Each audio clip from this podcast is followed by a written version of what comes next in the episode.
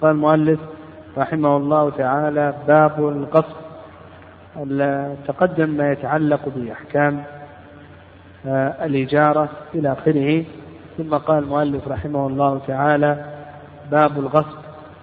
الغصب في اللغة أخذ الشيء ظلما.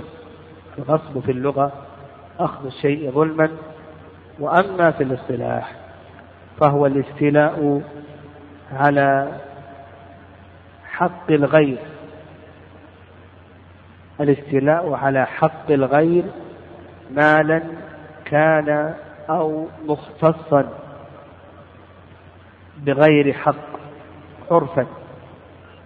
نقول الغصب الاستيلاء على حق الغير مالا كان أو مختصا بغير حق عرفا.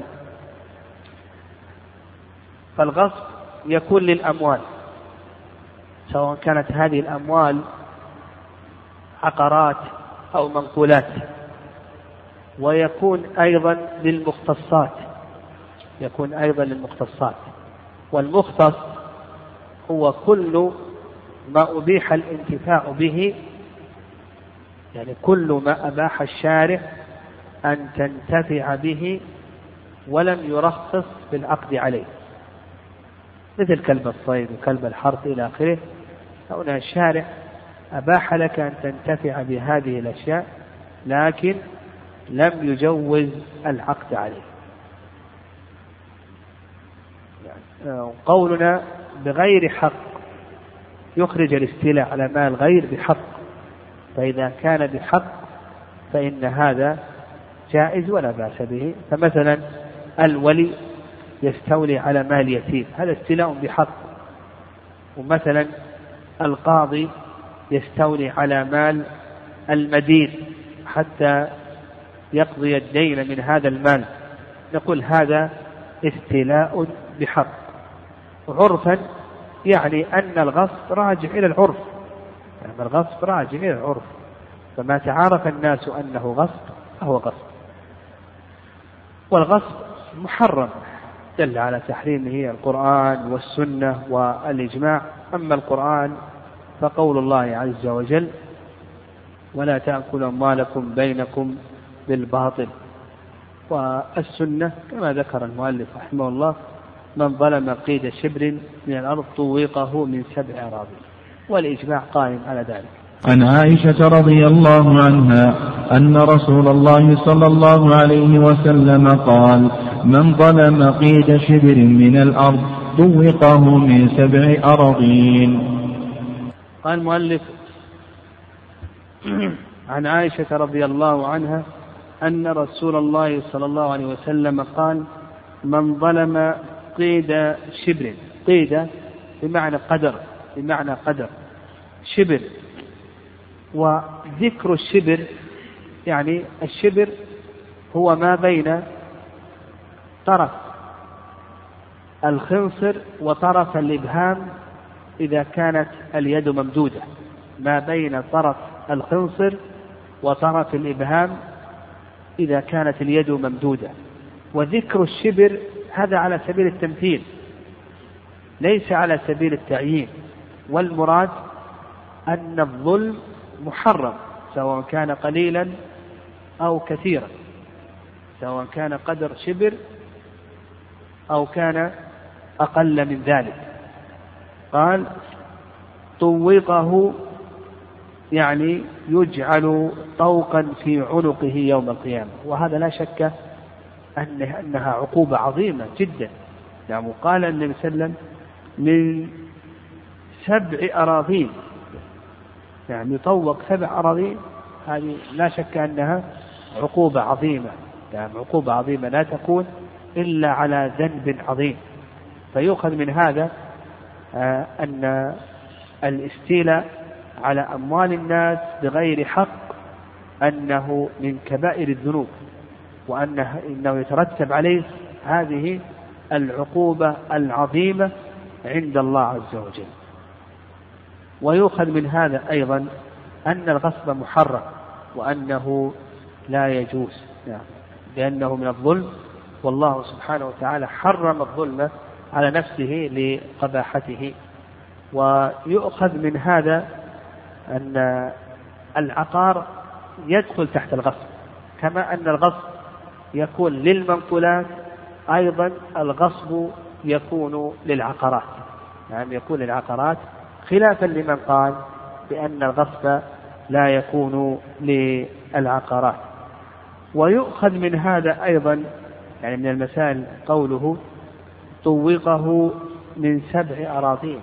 يؤخذ من هذا ما يذكره العلماء رحمهم الله في باب الأصول والثمار وأن الإنسان إذا ملك أرضا فإنه يملك هواءها إلى السماء الدنيا ويملك القرار إلى الأرض السابعة. يملك القرار إلى الأرض السابعة يعني يملك الهواء إلى السماء الدنيا ويملك القرار إلى الأرض السابعة يعني يملك القرار إلى الأرض السابعة. هذا يدلك على أن لما ذكره الفقهاء رحمهم الله. وعلى هذا لو أراد شخص أن يضع جسرا أو أن يضع نفقا تحت الأرض لكان تمنعها لأنك مالك القرار ومالك الهوى. حتى ذكر العلماء لو تدلت أغصان الجار على بيتك لك أن تمنع هذه الأغصان. فإن لم يمنعها فلك أن تقطع هذه الأغصان أو أن تصالحه على شيء من الثمرة يعطيك إياها لأنك أنت مالك للهوى. و والغصب محرم ولا يجوز. تجب التوبة منه. يعني تجب التوبة منه. فكيف التوبة من الغصب يعني كيف التوبة من الغصب نقول التوبة من الغصب ونحوه من سرقة أو نهب أو اختلاس إنما تكون بإرجاع المال إلى صاحبه. يعني تكون بإرجاع المال إلى صاحبه. وقد حكى ابن عبد البر رحمه الله تعالى الإجماع على ذلك. يعني الإجماع على ذلك. آه، وأيضا لا يصح أن يرجعه على صاحبه على أنه هدية يهديها إليه.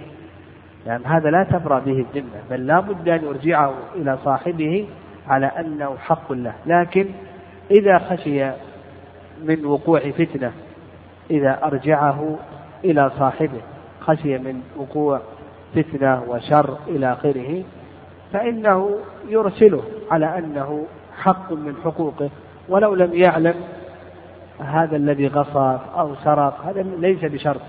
المهم الشرط أن يؤديه إليه على أنه حق واجب له.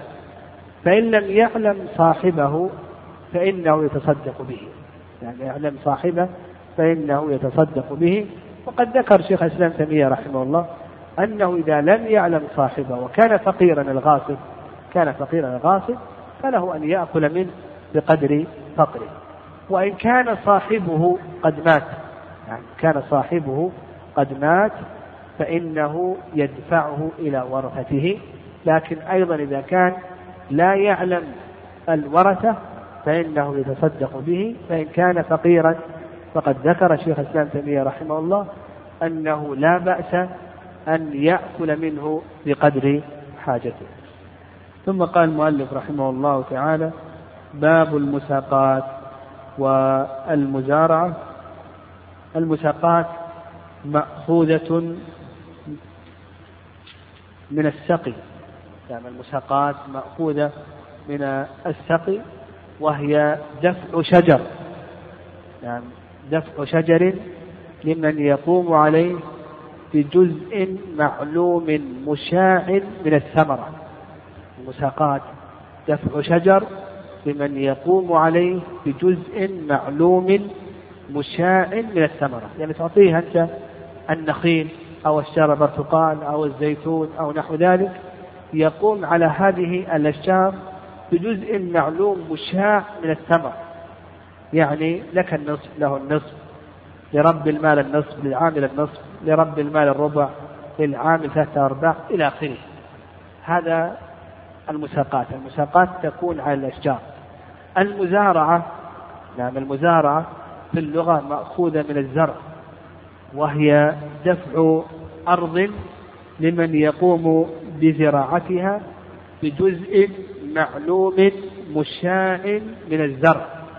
دفع أرض لمن يقوم بزراعتها بجزء معلوم مشاع من الأرض تعطيه الأرض يقوم بزراعتها يزرعها برا يزرعها شعيرا رزا يزرعها خضروات إلى آخره بجزء معلوم مشاع من الزرع. لك النصف له النصف لك الربع له ثلاث أرباع الثلث الثلثان إلى آخره. والله أعلم. هذا سائل يسأل يقول رجل استيقظ من نومه متأخرا وتضايق عليه الوقت وعليه جنابه فهل يشتغل بالطهارة ولو خرج الوقت؟ نقول نعم اشتغل بالطهارة لأن يعني يغتسل ثم يصلي ولو خرج الوقت لأن